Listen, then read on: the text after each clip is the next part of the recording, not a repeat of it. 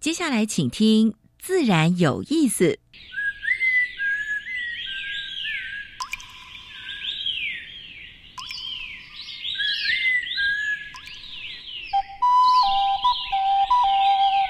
大自然是最能启发人心、最迷人的教室。透过鸟语、虫鸣，顺着山峰、水流，教给我们自然万物的盎然趣味与生命智慧。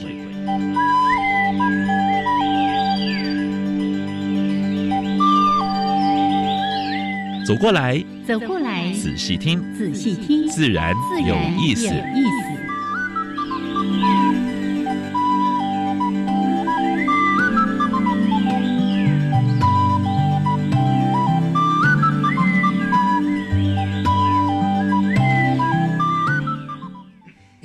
亲爱的听众朋友们，大家好，欢迎收听教育电台，自然有意思。我是杨平世，我是燕子。Hello，杨老师。今天是二零二二年的第一次现场，对不对？是的，二零二二年一月四号是，昨天是一月三号，刚好二二爱你一生一世哦。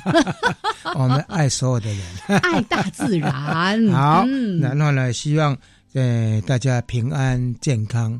尤其现在，哎，外面是有点阴霾哈，因为 PM 二点五，哎，因为这个季节是。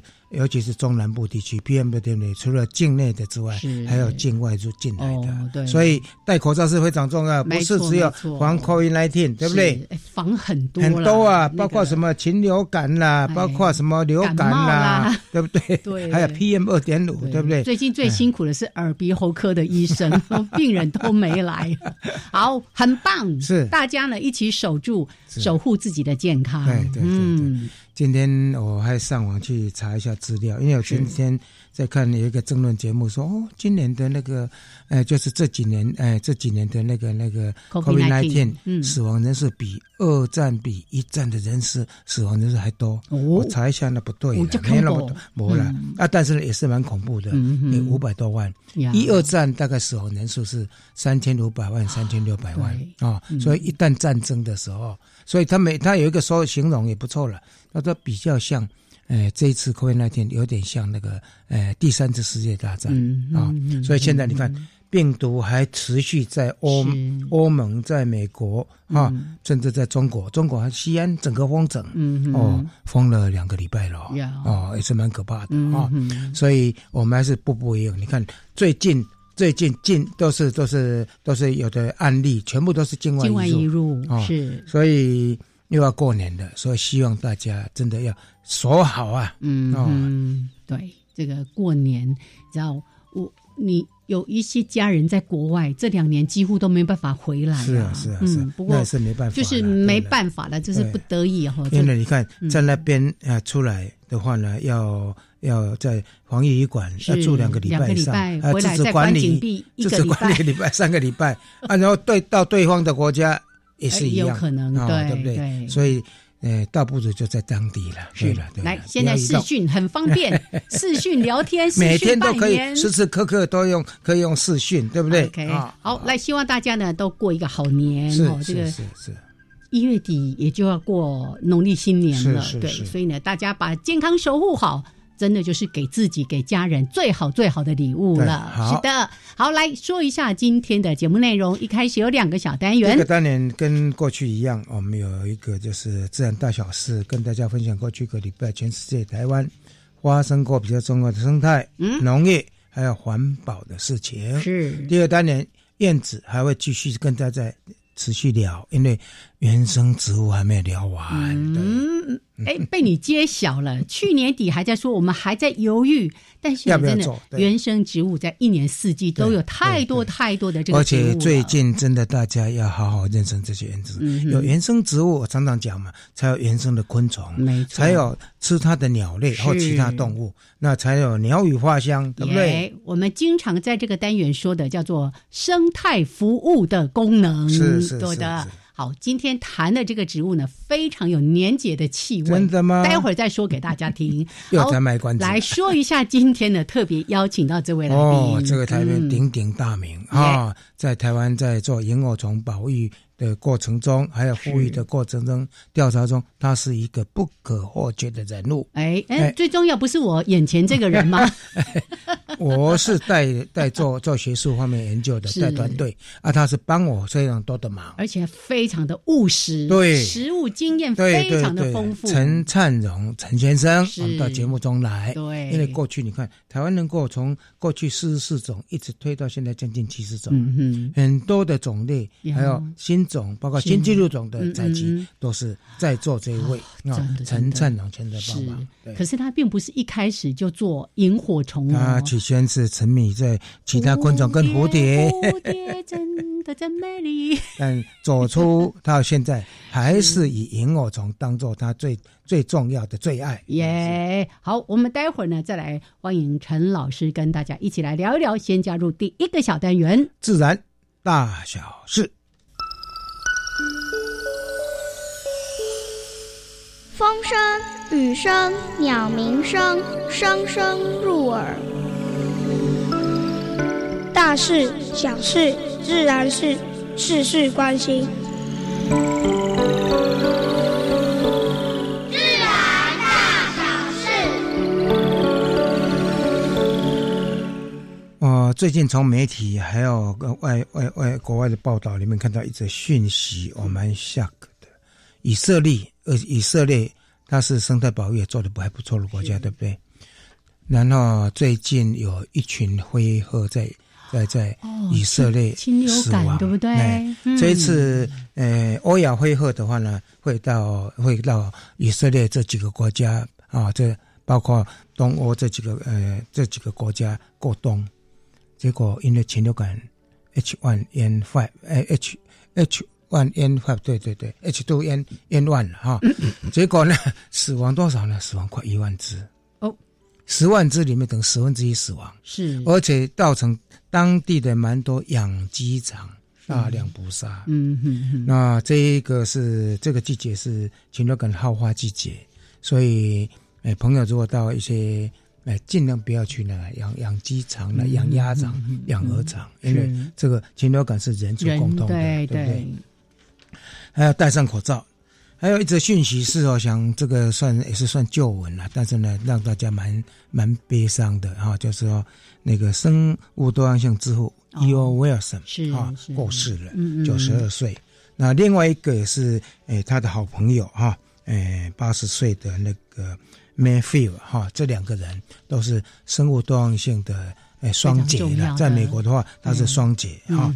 那么大家现在所知道的《Nature》这个很著名的学性杂志，是就是他是创办人之一，对呀，这两个，但是呢，它影响可以说影响我们这个世界非常的巨大。所以因为什么一直在讲说，很可惜啊，他没有拿没有拿拿诺贝尔奖，但是 qualify，但是得了所有的奖，应该超越过诺贝尔诺贝尔奖了啊。是。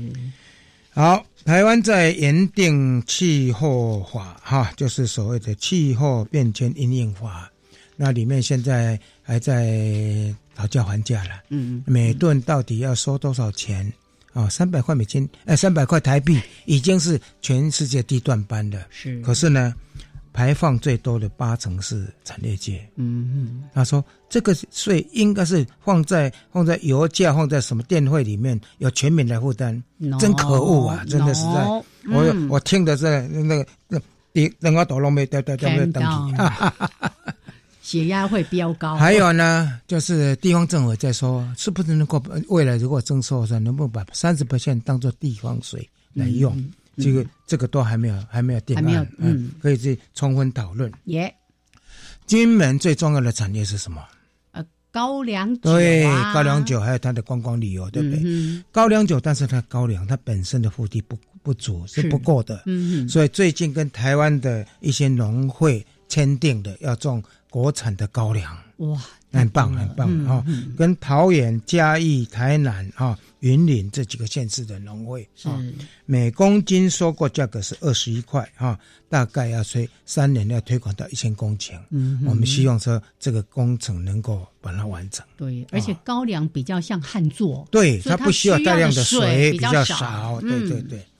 全国动保会议刚刚开过啊，就是要针对野动，呃，叫做动物保护法、动保法要做修法，里面有的两个最大的说，呃，就是宠物，还有呃一般的动物，就是猫犬之类的，它有类人格权，这个是还有也要入选哦，是。哦，所以这个还没有定案，但是已经已经有这个草案了，嗯，这草案出来里面要增加一个，呃，宠物就是。除了动保科之外，还有宠物管理科，因为增加人增加这个科，才能够增加人选人，嗯，然后还有管理的标的会扩及到其他宠物，没错，不然的话呢，每一次引进引进到台湾来都是当宠物的，结果呢发生问题的，你看，哎，那个利瑞西什么之类的，对不对？哦，那发生问题都是什么？就是农业单位来收拾，是。啊，所以这个部分老师觉得这个修法成功啊，是呃大家所期待的。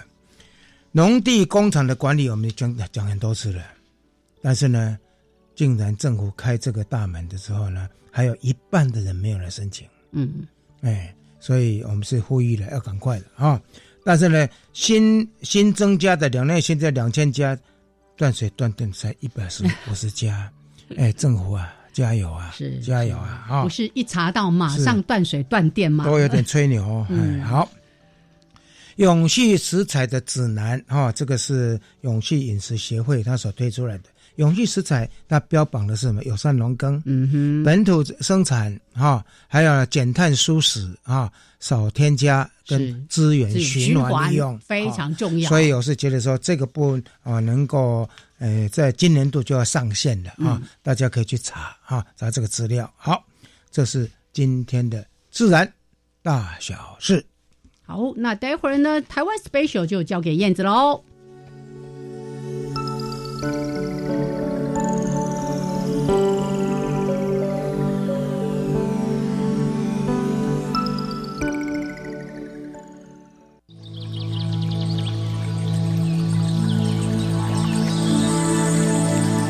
别的地方找不到，别的地方看不到。别的地方听不到。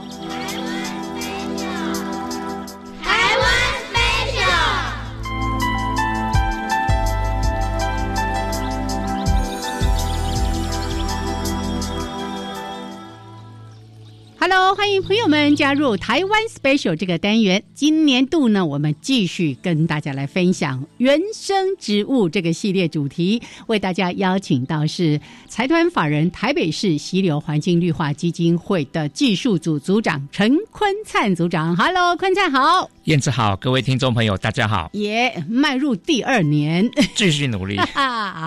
今年是。那个生肖年是虎年，对不对？对，我们就会介绍好几个跟老虎有关的植物。不过不是今天，今天呢是新年度第一集，所以呢，坤灿为大家准备的也是我们的原生植物报岁兰。哎，新年到啦！对啊，所以报岁兰开花，就好像跟大家讲，新的一年就又来到了哈。那报岁兰。大家耳熟能详，可能没有想到它是原生植物，哎，因为花市都有在卖啊，已经是很传统的东西。其实它真的是原生植物，因为这一类的哎，中国传统的兰花哈，在台湾的山野里面，比如说报穗兰、春兰、剑兰，还有嘞竹波兰等等，都是同一属的。好，那可能报税兰大家是最熟悉的哈。哎，现在你到花市。都看得到，但是爬山在野外能不能看到呢？这靠运气了。啊，我本来要直接说有，靠运气，靠运气。毕竟哈，哎，曾经这个国兰类哈，曾经因为人为炒作，所以，哎，曾经很贵过哈。大家，哎。比较有一点点年纪的人都听过兰花大道，嗯哼，哎，以前就是偷这一类果兰类的兰花，价格不菲了哈，所以当时就山上的兰花就处境非常的可怜，了哈可能就会在山上长一长就不见了。那现在环保意识就是自然保育意识抬头哈，嗯，很多人爬山看到就是。手机拍一下，哎，留它在自然界当中绽放它的美，散发它的香。是对，所以就不一定说一定要拥有了。真的拍下来，那个花永远都开着，没错。喜欢的话，花市买。好，那这个报税兰它的特色呢？哎，我们说不开花的兰花装草啊。嗯哼，那，报税兰是非常容易开花的一种果兰哈。所以我曾经到一个安养院哈，哎，那个老公啊、老阿妈哈，就在他们的那个院区的客厅哈。落地窗旁边就摆一盆，我去的时候刚好在开花，然后就跟那个阿妈问说：“啊，这里狗哎哦，这你照顾的吗？”他说：“丢啊，哈就去年哈，家人买一盆给他陪伴他，哎，只是种在室内窗边都可以开花。嗯，它是一个耐阴性还不错的兰花。是，那开起花时候。”姿色不怎么样，说实在话，因为报税兰是偏咖啡色、茶褐色，褐色，对，颜色不是那么的艳丽。可是它开花，你一定会感受到它的存在，因为整个房间都是香的啊！哎，所以我们说这个入自然之势是，哎，所以非常有 view 有感觉。所以那个过年来的时候，还摆上一盆爆睡兰。让整个家里面气氛哈，整个提升香味提升，我觉得非常好的事情。是啊，虽然它不艳丽，但是呢很有气质。没错没错，所以如果说未来哈爬山真的看到的话，因为不开花你也不认识，因为就像一般的禾本科或是一般的莎草科的植物很像哈。开的花，请你就留在大自然当中。嗯哼，想要就到花市去买。那照顾上有什么特别要注意的吗？照顾上兰花哈，嗯，不要对它太好。我常常开玩笑说，以前我们首民民歌。我从山中来，带着兰花草。那个是寿草啊，哎，其实也是兰花了 哈。是对，那啊，一日浇三回，浇的花难过。哎，他喜欢就是有遮阴哈，不要曝晒，所以说室内窗边还蛮不错的。是，材料干才浇水，就这么简单。哦，干才浇水，所以呢，可能手指头稍微那个，哎，摸一下，可能你是用什么水苔吗？哎，不一定，还是用什么？反正摸一下看看。如果都干了再浇，对它需要的水其实没有那么的湿啦，哈，是大环境湿度高一点没关系哈，但是材料土里面不要这么湿。是，但大环境是怎样喷雾吗？呃，你可以想到给叶子喷一喷是 OK 的，哎啊，那个是 OK 的，是。然后每年大概就乖乖的就会开花了。啊，好，爆碎兰让大自然来告诉我们时序的变化。这个其实也是现代人缺乏的一个美丽的经验。没错。哦，OK，谢谢坤灿，谢谢。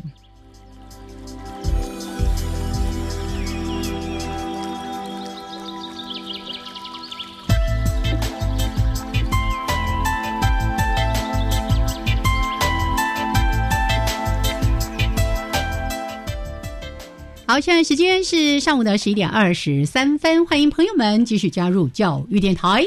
自然有意思，好像平视。我现子，哎，现在跟我们对谈的是陈灿荣先生，他是哎台湾生态界非常有名的萤火虫专家。嗯，连名字在赖上面都改叫陈灿莹，马西阿莹啊，把我们丢啦。诶，灿荣为什么会当时从企业界会投入在生态保育这一块？大家都很而且这么投入，后来又跑到诶阿里山去蹲点？是还没有跟大家打招呼呢。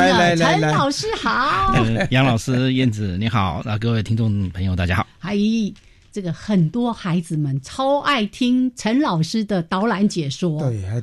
他的故事非常精彩，生动活泼。因为为什么呢？都是亲身亲自的体验。是的，好，那刚刚老师呢，已经不小心先提问了一个，因为我们知道，其实你在投入到这些呃生物的一些研究啦，或者相关工作之前，您是在企业界任职的，收入稳定，而且也挺不错的。怎么会跑到一个不知道未来跟收入是不是能够养活自己跟家人的？或者是都没有薪水的哦。是是是是，对啊，因为早期大家对我能够要我换跑道的选抉择哈，其实大家都很错愕啊。因为其实那时候公司对我的状况、对对我的待遇啦、条件都还不错，所以那时候在讲说我在在民国八十年那个时候那个年代。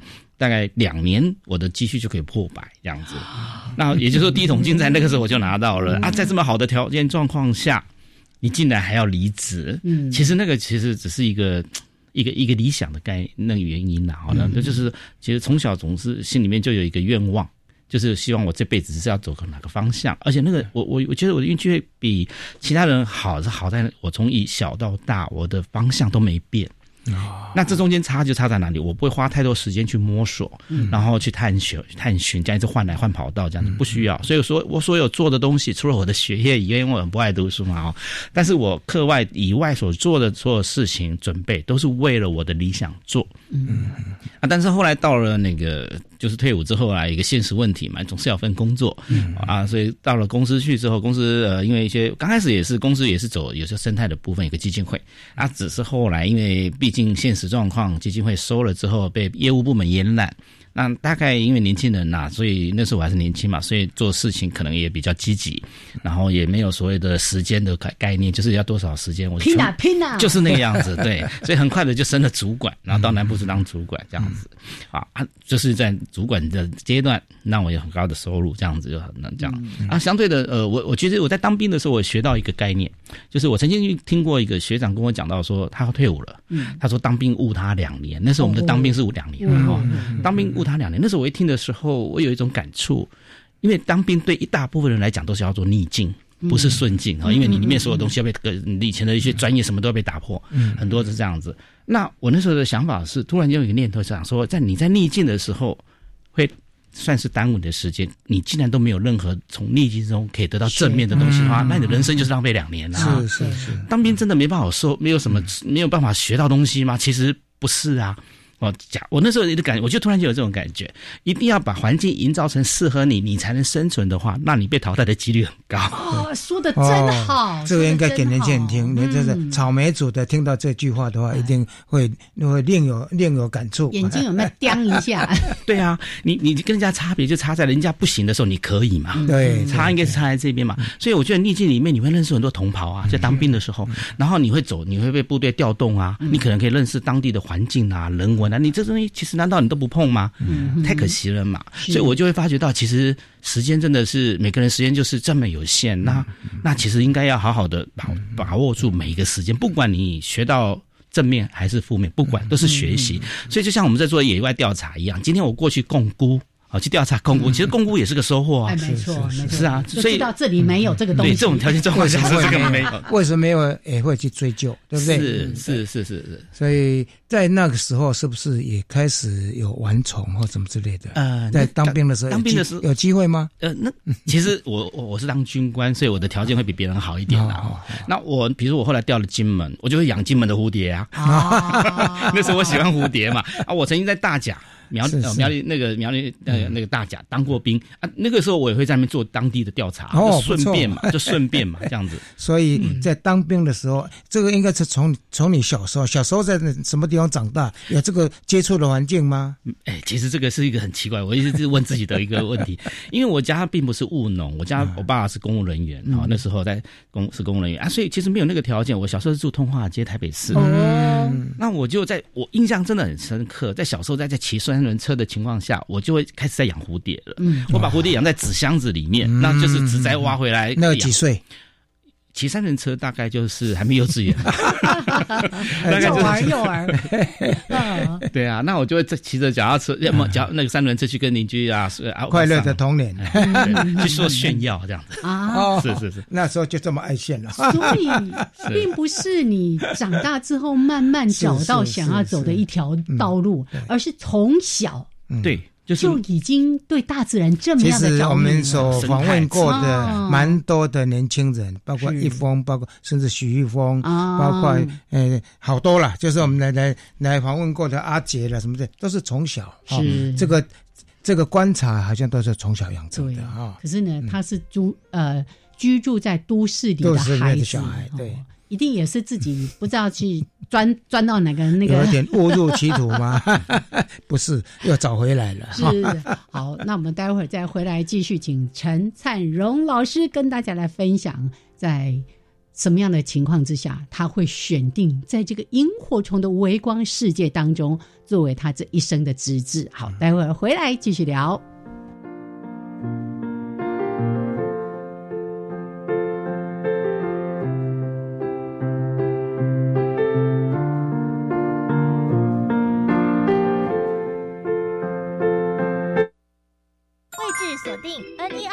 发现目标物，AI，五 G AR，VR，物联网，智慧城市，科技新潮流带你。拥抱科技未来，掌握科技新知，跟上科技趋势。请每个礼拜一到礼拜五早上九点五十五分到十点，跟着季节一起进入科技新潮流。我想前往好山好水的偏乡学校，展现创新的教学方法。你好优秀哦，这是很棒的教学体验，我也要。为了在教学路上不孤独，我要参加教学访问教师计划。那我们赶快上脸书搜寻教学访问教师计划。对，一同在偏乡教育这块画布上增添色彩。好耶，来翻转教学生涯。以上广告是由教育部提供。第二波一百一十年租金补贴来喽！申请时间为一百一十一年二月十四日至二月二十五日。今年租金补贴再分级，依地区及弱势身份补贴两千到八千元不等。今年取消临柜申请，申请方式只有线上跟邮寄哦，赶快把握时间。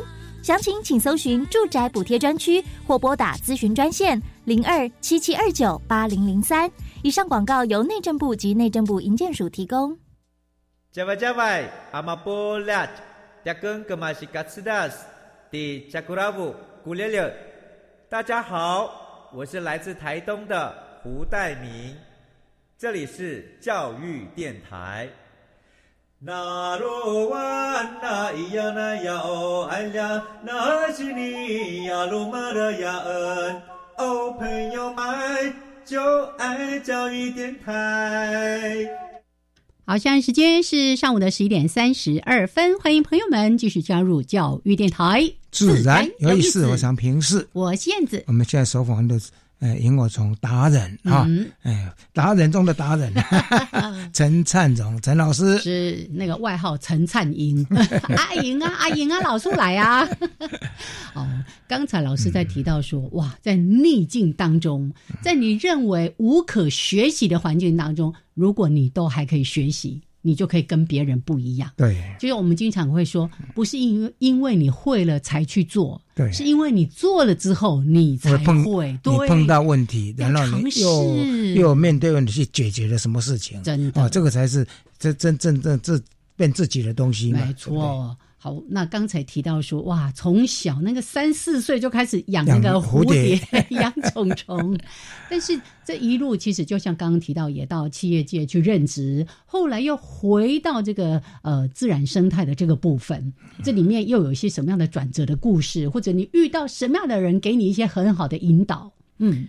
我我觉得那就是遇到一个抉择的问题，然后这个就是到后来一个瓶颈抉择，什么意思啊？就是因为那个时候，呃，我我当然也自负，就是做事情都很用心了。我很喜欢做事情，我要强调，我是真的很喜欢做的事情。哦，结果怎么样不重要，是做过程，我我在享受那个过程。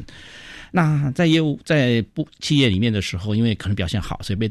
调到部门的南部当南区当主管，那时候管辖范围有有台南、高雄、屏东跟台东，范围很大。这样啊，这样我就可以跑来跑去，也是主管嘛，所以时间自己可以调控。可是后来，相对你是主管之后，你就有业绩压力，嗯，啊，然后公司有一个很棒的产品出来，所以就在推。那早期我在南部的时候，我其实就有跟南部的认识的朋友之后，跟他租了一个空间，在他的屋顶加盖的空间里面做了一个养虫室。哦，你 还是没放弃呢，吼，一路一直都，嗯，这是跟他租，而且当主管有多一点的钱，对不对？才有办法去做这件事。是是是是。啊，那时候我们的那个营业所是在高雄小港，高雄大家知道是很热的地方，屋顶更热，嗯。啊，所以我里面一定要放冷气，可是冷气就很贵，所以那时候后来我就只能隔间，养虫的地方就有冷气。有冰箱，人的地方没有。我工作的地方就不行，就电风扇在吹，所以三不五时就要进到冷气房去做四道。啊，哎，所以这样子你会看到人家看不到的东西。其实有时候我会觉得很有趣的是，为什么有一些发现？那些发现其实因为我是跟人家走不一样的路。嗯，你跟大家走同样的路的话，看到的跟大家都差不多，但是那是最快的方式。但是你当你走的路跟人家不一样的话，你就有新的发现。所以其实有时候到后来发现到，我们发现新的种类其实没什么。你只要走跟别人家不一样的路，就会看到别人不敢去的地方，你敢去，那你就看到别人都看不到的东西，就很简单。这只是很简单的一件事情。对对啊，那后来就是因为公司那个业业绩压力太大，大到我没办法去，有两个月，整足足两个月我没有去我的养虫室看。那你知道吗？冷气在开，水就会干，里面有水域，都我就放那时候养一个一个，营造出一个人工的水域环境，水就干掉了。那里面的土就是都皲裂。哦，冰箱里面的东西都死光了，你知道吗？那是你的心血。我从高山带下来，中海拔、中高海拔带下来的东西，上面养都还有成就。像那个时候书上曾经我书上写放的垂须银啦、赤光银啦，在那个时候都已经在养了，是是，结果都死光了。你知道那个那个看到的当下，眼泪就是滴下来。嗯，就是这是那个时候就会面临抉择了。是，因为我的业务压力太大啊，所以。那个时候在想，说我如果放弃，我只能做一件事情，因为我的能力不像有些人很厉害，同时间可以做很多事，我只能同时就是专心做一件事。所以这个时候呢，我不是要做我的工作，就是要做我的兴趣，是在面临抉择。那我知道，如果说我不放弃工作的话，我未来会有很好的发展，因为我很努力，我认为我很努力，赚更多钱。对，但是那个时候你就舍不得放弃你的包袱了。嗯，所以我那时候还在单身的状况下，呃，我有我有本钱可以做选择。我的抱负比较小，一人保全家保，对，就是这样啊。所以那个时候真的就在抉择，就后来在七月份的时候，那个时间点就是在八十六年了嘛。七月的时候我就就提出辞呈，我不做了这样的。然后当然公司会希望原来留留下来未留啦，但是我们就是决定了，我就决定了我要走了这样哎，所以后来是真正离离开了啦。啊，离开了之后就可以专心做我自己想做的事情。但是那个时候那是很快乐的一件事情。可是有一个问题，因为我毕竟不是科班的，对呀，所以你没有人能够带你。你没有学长学姐，没有老师能够把你铺路带路引领，是是。所以我就先做自己，因为很多东西都不懂，你不知道问谁。呀，先做自己，先做，先做自己，先先先收集自己。啊，有一些很有趣的，在民间里面有一种现象，你对萤火虫那时候萤火虫还不是很夯嘛，只有在东势林场，可能那个时候就有有在推这样子。是啊，所以那时候当你你有一些专家哦，就是他们其实对萤火虫也有涉猎，然后你在不懂的情况下就请教他们，嗯，他们其实很乐意跟你分享。但是你已经懂了，你再去请教他们。他们就会对你有防范，你知道吗？就有这种现象，专对，所以就你要讲的话，你要跟他们讲，就就要讲不讲了这样子。啊，对啊，所以后来我就就是刚好有认识呃，因那时候以前呃，我最早认识的学术人研究人员就是何建龙啊，是何博士，对对何博士对，那个是在八十五年那个时候认识的，嗯。哦，他其实提供我很多的帮助，是啊，然后就把我一些东西做一些会诊了之后，我就后来也出了第一本书，就是写了一本萤火虫的书，对，台湾第一本是台湾萤火虫生态导览，哦，那是生态导览，那是第一本书，然后就是把我所知道萤火虫的东西，把它做个会诊，那跟大家做个分享。啊，那条那本书就呃帮我做了，等于是铺铺了一条路出来。不过那条那本书里面很可惜，那是那本书除了和除了何金龙帮忙，其实最后最后。事实上是郑明伦帮的忙，是，因为很多的物种的鉴定要请他帮忙。我其实，在那一本书里面认识，觉得是郑郑博士哈。刚好两大贵人哈，两大萤火虫的呃最优秀的哈，这是一个过刚刚呃去年的前年？前年前年过世的何建荣啊。啊，在特生中心，另外一个就是现在正在科博馆。担任生物组主任的郑明伦博士啊，刚好碰到两大贵人。是 他们其实那个时候都在读书哦，都还在都在，就是我们年龄层是差不多的，真的何建仁可能大我两岁，然后郑明伦大小我两岁，刚好就夹在中间这样子。所以这两位就不会像你说的，当你懂得一些的时候，他们就不告诉你，他们是非常愿意分享的，对对对对对，真的很棒。那时候刚好我研究室也刚刚在做了哈，所以大概全台湾跑嘛哈，就是郑明伦会带着学弟妹会到全台湾。听到萤火虫的地方就去去去找了。啊。那个最大的助力就是就是就是那陈灿哦，是陈灿那时候一有新的啊，马上因为他做分类，嗯。啊，就丢给马上丢给那个，这么马上去找资料，然后去做整理，所以真的很感谢他了。主要是我可以独立作业了，是是，因为我就是本来就是习惯一个人做事情，我可以独自跑山头，哦，然后就一个人在穿梭在山林里面这样子，我可以独立作业，所以。优点就在，就是我的优势就在这边嘛，就是那个时候是已经在阿里山蹲点了嘛。呃，当我离职之后呢的第二年，我就到阿里山蹲点瑞里那就在瑞里瑞里啊，那饭店那里。哎，我也去瑞里看过萤火虫。他有给你提供一个空间吗？是，那时候我就住在上面，他一定要提供个空间给我啊。这个就是因为我那个时候水帮雨雨帮水哈，对了，对，这蛮多的活动，到时候你也帮他带嘛，对不对？是是是。嗯，对啊，因为那个海拔一千公尺左右，对里这地区，那一千公尺其实，在物种多样，尤其是萤火虫的部分，其实是很适合的。所以，呃，他们因为毕竟是做那个旅游嘛，所以很多的房间，要有空的房、空闲置的房间，就让我做我的所谓的工作室。那工作室其实就是刚刚杨老师讲的鱼帮水，水帮鱼，因为我工作室里面就会营造出养虫的环境跟种类饲育这样子。所以有一些游客来的时候，就会他们就希望我能够提供让他们参观，OK 啊，我就让他们参观，因为我这边住是不用钱，吃也不用钱嘛，好啊。然后就是那个空间，大家做分享，必要的话，甚至晚上帮他们做一些简单的解说，类导览类似这样子，对。对，就很早期以工代赈，就是像这样，是，就是这个概念。那做的非常好。那那段期间就是慢慢让，那不是只有瑞里，就是整个阿里山的那个萤火虫的上萤活动就成型了。对，那个地方那次其实我也在那边学到一个现象，因为你知道吗？瑞里这地方主要是种槟榔跟茶叶，对，都要用药。所以那时候你在当地讲说萤火虫富裕，很多人会骂你笑，跟你开玩笑讲，你这个笑。不，是探家啊，欢迎给我的价值，利息的富裕啥？还有还有，当时的槟榔价格都很高。是是是，这个真的是槟榔价格很高哦。为了这槟榔有故事，一一颗起码一两千块，就是一颗，这是一棵槟榔树，对对对对，那个产值很高。对对对，我曾经有一次，我也跟何建龙啊，到那个莲花池去做调查，沿路上调查啊，就晚上回程的时候，就在一个槟榔园看到一只萤火虫，它高高的飞过去，停在槟榔树。上，嗯，我们那时候真的不懂。啊，我们两个就这样下去，我就拿着捕虫网下去了，嗯，然后呢就抓了之后，哎，没抓到了，那只是大段黑鹰的雌虫，然后抓完之后回程下去，继续下去，没几百公尺的时候就被警车跟一个民车拦。我们两个傻在那边，阿喜就以为是人家那台湾兵人哎。对，然后我们你知道那很惨，我们两个是被压在地上，趴在地上搜身的。我被枪对着，然后他被电击棒对着，那个他都没有讲啊，很尴尬。那个时候啊，后来是什么解脱嘞？刚好莲花池的主任是刚好下来巡，因为有人报说有人在割槟榔，他就下来看。然后何建龙认识他，主任我何建龙啦，他是特生中心的研究人员。对对对，你没有把你们的。收获一只萤火虫给他，就是那一只拿出来做证明，你知道吗？在早期的时候，我车上一定会放刀子，因为我要开山路，我要走进去。嗯，刚好那次没带，如果带的话，真的很难解释。所以后来我就车上都不带刀子。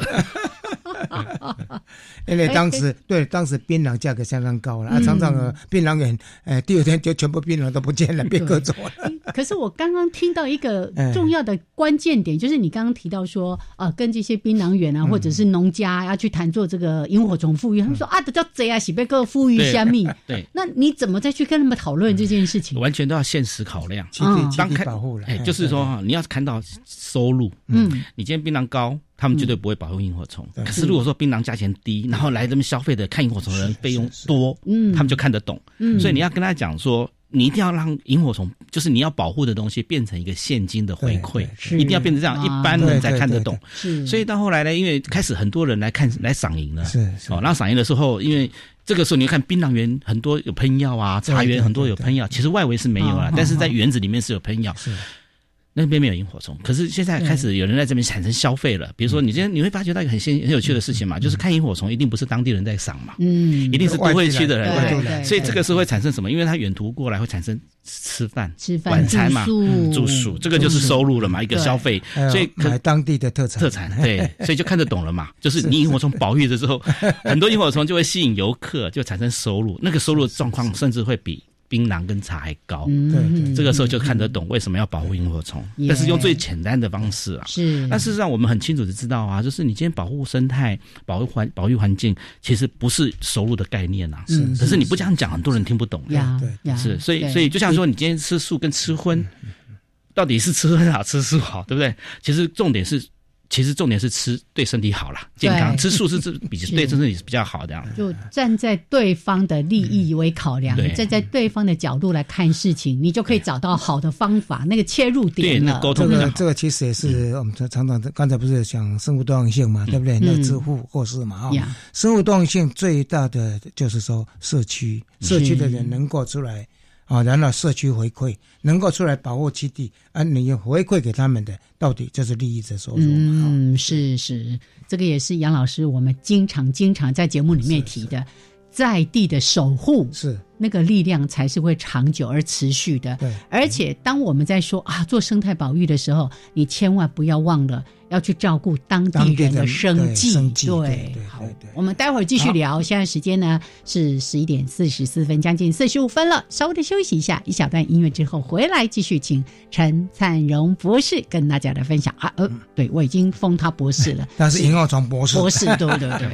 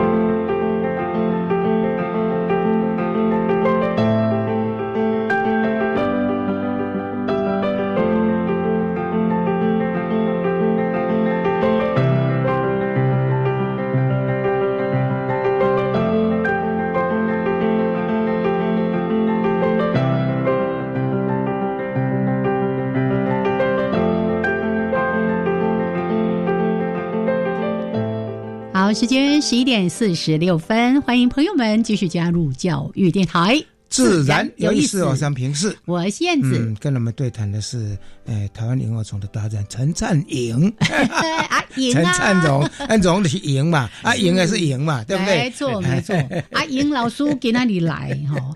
那今天呢，其实特别在谈到关于他。为什么这么钟情？其实它故事太多太多了，有一些转折还没有办法跟大家一一来说明。不过刚讲到那个槟榔园的那个故事，是我第一次听到，太刺激了，一定还有，以后有机会再来说。那刚才其实也提到说，在关于这个，你有出了一本书，就是台湾萤火虫的生态解说还是导览，对不对？导览对。那其实当时可能都还不太有人在做这样的萤火虫的生态导览。你也算是开创者，是你你怎么去设计这样的一个？就哎，萤火虫就在那里啊，大家不是站在那边就看它飞来飞去，飞来飞去。你你还会多做些什么？嗯，其实就是怎么说呢？就是因为会发觉到哈，一般你要对萤火虫怎么推展萤火虫这种生态的富裕，其实就是要把它变成类似那种呃某个程度的商业化。是。哦，就是说把它变成一个那个呃，让当地人知道它有投资报酬率。哦，套装形成。变成要这样子，对，所以曾经后来现在所说的叫生态旅游了，生态旅游，对对对对，就生态旅游，因为早期的时候没有生态旅游嘛，在民国八十几年那个时候，那时候就是晚上你去旅游，就是晚上就是打麻将看电视啊，没有再出来走的，而是因为后来那个刚开始是推的是东势林场，他们有萤火虫的资源，然后从他们推慢慢赏萤的活动啊，就是那种生态旅游的概念，慢慢现在发觉到生态旅游也不一样东势林场最大转捩点是。就是我从把欧巴，就是是大肠心力带到那个地方来，让它整个改变了。是哦，他们在早先几年在做的时候，到处都在喷药。嗯，那我有一次去之后呢，要他们整个都都改掉，就是喷除草剂的部分都没有了啊。所以大概就是从那个时候开始，就是倒大掀起来，是是是是，对啊，因为就是因为他就是因为到后来很多人去为了赏樱，他有一次以前的副厂长，现在的副厂长叫张明忠，他有一次打电话，哎，张龙，他年纪大我嘛。很久，很多人来看萤火虫呢。我说有多少人？他说一个晚上三千多人。我说我听你欧北贡，因为很多的媒体都喜欢渲染，对不对？啊，明明那一千人就讲三千人这样子。我我一共进了进来，我说阿布里那样杀杀进来阿老师，门票两百。对，他说他收了三千个两百块，哦，那就对了，那叫星光票。住宿住的满满的，对对，住宿的是门票抵 抵住宿费嘛，对不对？但是他们有所谓的星光票，单纯晚上进来看萤火虫的两百块。啊，那个时候是一百五。我就只有这样子哦，那个什么，那个那个独栋的一个晚上是四千块。是啊，住的满满的。为了萤火虫来这边做趋之若鹜这样。是，因为他那个店是最早做了，而且是是林场就休闲农场里面最早做是这样。是是，他比那个阿里山都做的还早。是啊，其实我会发觉到萤火虫哈，你不是一触可及，这个资源不是一触可及。那你就像包括我在瑞里那段时间，那那个山庄，它为什么会有萤火虫？原因就是因为它的庄主从很早以前就有一个坚持，不在。他自己的土地上喷药，嗯，他就是有这个坚持。他其实也不知道为什么，一个女孩子，那个庄主是女孩子，若兰哦，然后他就是不知道，他就他只一个坚持，然后所以他也他是既然是做那个住宿而已嘛，所以没有所谓农产品的需要，但是在环境里面就是不喷药啊，保保持了将近三十年，哇！所以你看呢，里面的萤火虫资源多稳定。嗯，等到后来开始瑞里这地方萤火虫开始很多人来赏萤的时候，会发觉到其实整个瑞里就只有那个山庄有萤火虫，其他不是槟榔就是茶，是是是，就是这样子，所以都要喷药了。对呀，啊，所以到后来就是赏萤的时候，都是借用它的场域来看，是是，都会变成是这样子。那从这边我也知道，说萤火虫它因为它的生活史比较长。有一些甚至要到一两年、两年，甚至要到两年。所以你要让一个萤火虫能够在你的环境里面稳定的成稳保留一个植物菌数，第一个就是食物嘛，第二个就是那个时间，要用时间去跟跟他那跟他耗这样子。所以变成呃，萤火虫不难不好做，原因它比蝴蝶难做的原因，就是因为蝴蝶你只要种蜜源、种寄主，一个多月 可能就可以就来了多少而已。啊，萤火虫不是，就要算年。嗯，所以真的要做萤火虫复育是不容易。是，所以后来我看到这样的大森林公园在做，其实我觉得很佩服。我这我只用佩服在做，因为什么？因为它是都会区，嗯，这个每一块地都是多，都是一个寸，都是寸金寸土寸土寸金，寸寸土当然一定要成功。对，然后你看当地人愿意放弃自己的方便性，哦，因为你看萤火虫一定灯光要暗嘛，哦，然后那种一般人习惯都是公园里面就要干净，嗯，你知道干净就没办法多样嘛，萤火虫就不能栖息这样，所以我觉得光做这件事情就会让我觉得。佩服这样，嗯，七 D 营造是最困难，那基地破坏最简单，是只要你把那卡拉机就是挖进去，哎，半天就基地全部坏掉，对呀，全部破坏掉。像刚刚，但是要恢复，你大概要花两倍、三倍、四倍，没错，没错，没错。对，像刚刚提到的这些杀虫剂、除草剂，对。要喷很快，对，可是一喷下去，这块土地受到的毒害是，它就很长一段时间会缺乏，让生这些呃昆虫啦，或者是其他生物的一些生机。尤其除草剂，大概就是你喷下去，大概半年以上。就毁了，半年以上，嗯，才能够慢慢恢复，嗯，而不是恢复到以前那样子。是。是，所以友善环境这个理念，在当时那个庄主。他就已经有可能当时还没有人在谈什么友善环境，但是他就知道我不要伤害这个土地，对不对？是的，这种态度就是这样子。其实我其实，在在一路走来哦，我遇到因为我走的不是正常人一般走的路，相对的我也遇到一些不是正常的人，那他们的一些想法我都有在学，我有学到很多。像你刚刚讲的那个，就是呃，就是友善环境。那我像我以前住的地方就是友善，我觉得我就是友善环境这样子。到你现在住的地方都是。对对对对对，因为因为我总会到屋子里面。会会会会飞进来，那对啊，其实我我到后来发觉到一个有趣的事情，就是说，真的一个健康的环境里面，萤火虫哈，其实任何物种都是一样，它有一个现象就是，嗯，不会有一个物种特别多，是是。在物种多样性的环境里面，它会平衡，它会平衡，对，它就是会有，但是会种类多，但是数量不会多，对对对，我就发觉到有这个现象，所以哈，所以所有人要去看一个地方，说啊，萤火虫很多，蝴蝶很多。其实那个理念上是不对的，要慢慢多样性，对，要慢慢修。你什么东西都可以看得到，就是但当然就是盛季的时候，哦，萤火虫多，呃，蝴蝶盛季蝴蝶多一点，其他但是都看得到。对，哎，大家大概做生态旅游一定有这个理念。是是是是是，其实就慢慢就在跟生态里面学学学那种道理啦，就是在跟他学道理这样子。没错，没错，尤其。各种生物，我们一直在说的，它在整个生态系统都有它的价值跟重要性。对，像呃，我就记得我第一次夜观的时候，看到那个油眼有没有？那个很多只脚，然后看起来有点这个像蜈蚣，对，就说哇，又那么大一只，都吓死了。可是很好玩的，你去欣赏它，对，那了解到它在这个生态气味上面都有它的价值。其实包括蜈蚣，你会觉得它有毒，它是食虫组，这永远也是食虫组的，它生态系里面它必须要有它。那火焰蜈蚣多漂亮啊！不要碰它就好了。嗯，哦，所以刚刚提到说，一路走来就是走自己的路，做自己。但是前提你要，但是要找到方向，而且呢，他很认真，必须要读很多资料，读很多的书啊。所以这个部分，我想一般的，尤其从业余开始，像我们是科班嘛哈，以业余来讲的话，他花的心血是比我们大多了啊。但是他现在也是等于像科班一样，是是。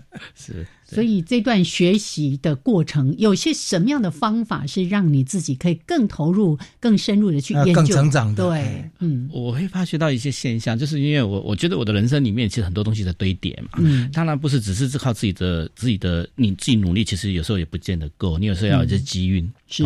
那很重要的一个就是你要思考。嗯，你你其实我发现它一个现象，就是你不见得你你呃怎么说呢？就是说呃不要听人家讲就认为是对。嗯。这个所谓的道听途说哈，包括老一辈的哦，那齐老师讲的东西，像我讲个故事，曾经有一次我在一个社区办萤火虫的解说，那当地的老人家跟我讲说啊，老师啊，你跟我萤火虫实在是很漂亮啊，可是他会吃我的菜，你会傻，你会很难傻在那边，你真的是傻那边啊，他怎么会吃你的菜？我亲眼看的啊，白天他就吃我的菜，我要喷我要喷药啊，我你现在讲了我以后我不喷药啦，但是他会吃我菜，很讨厌怎么办？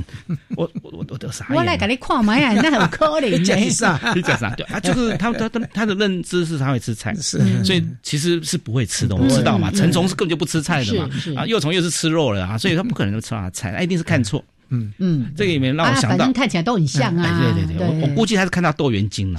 我也是这么猜，我估计是这样子，但是他就是认为他是萤火虫。对，哦哦哦哦，对，对啊，我也曾经在，比如说在社顶上课的时候，一个当地的人引入年轻人啊，可能喝了酒之后来听课，听了之后说：“老师，你不要把你们台北那套来拿来跟我们骗我们。”我说：“什么东西？”他说：“你不要跟我讲萤火虫的萤火虫是吃瓜牛，什么吃瓜牛？听你在乱讲。”这样跟你呛也会有啊啊，那。其实不管怎么样了，我会觉得觉得一个现象，就是说，嗯，有时候我们不要以为人家跟我讲的就一定是对，也甚至不要以为自己看到的就是绝对。嗯，眼见不一定，眼见不一定真。对对，我我我甚至会讲个例子哈，有一次我跟陈老师、陈维寿老师到垦到到到那个呃呃到垦丁森林游乐区去，我们那次是要看那个呃黄鳝。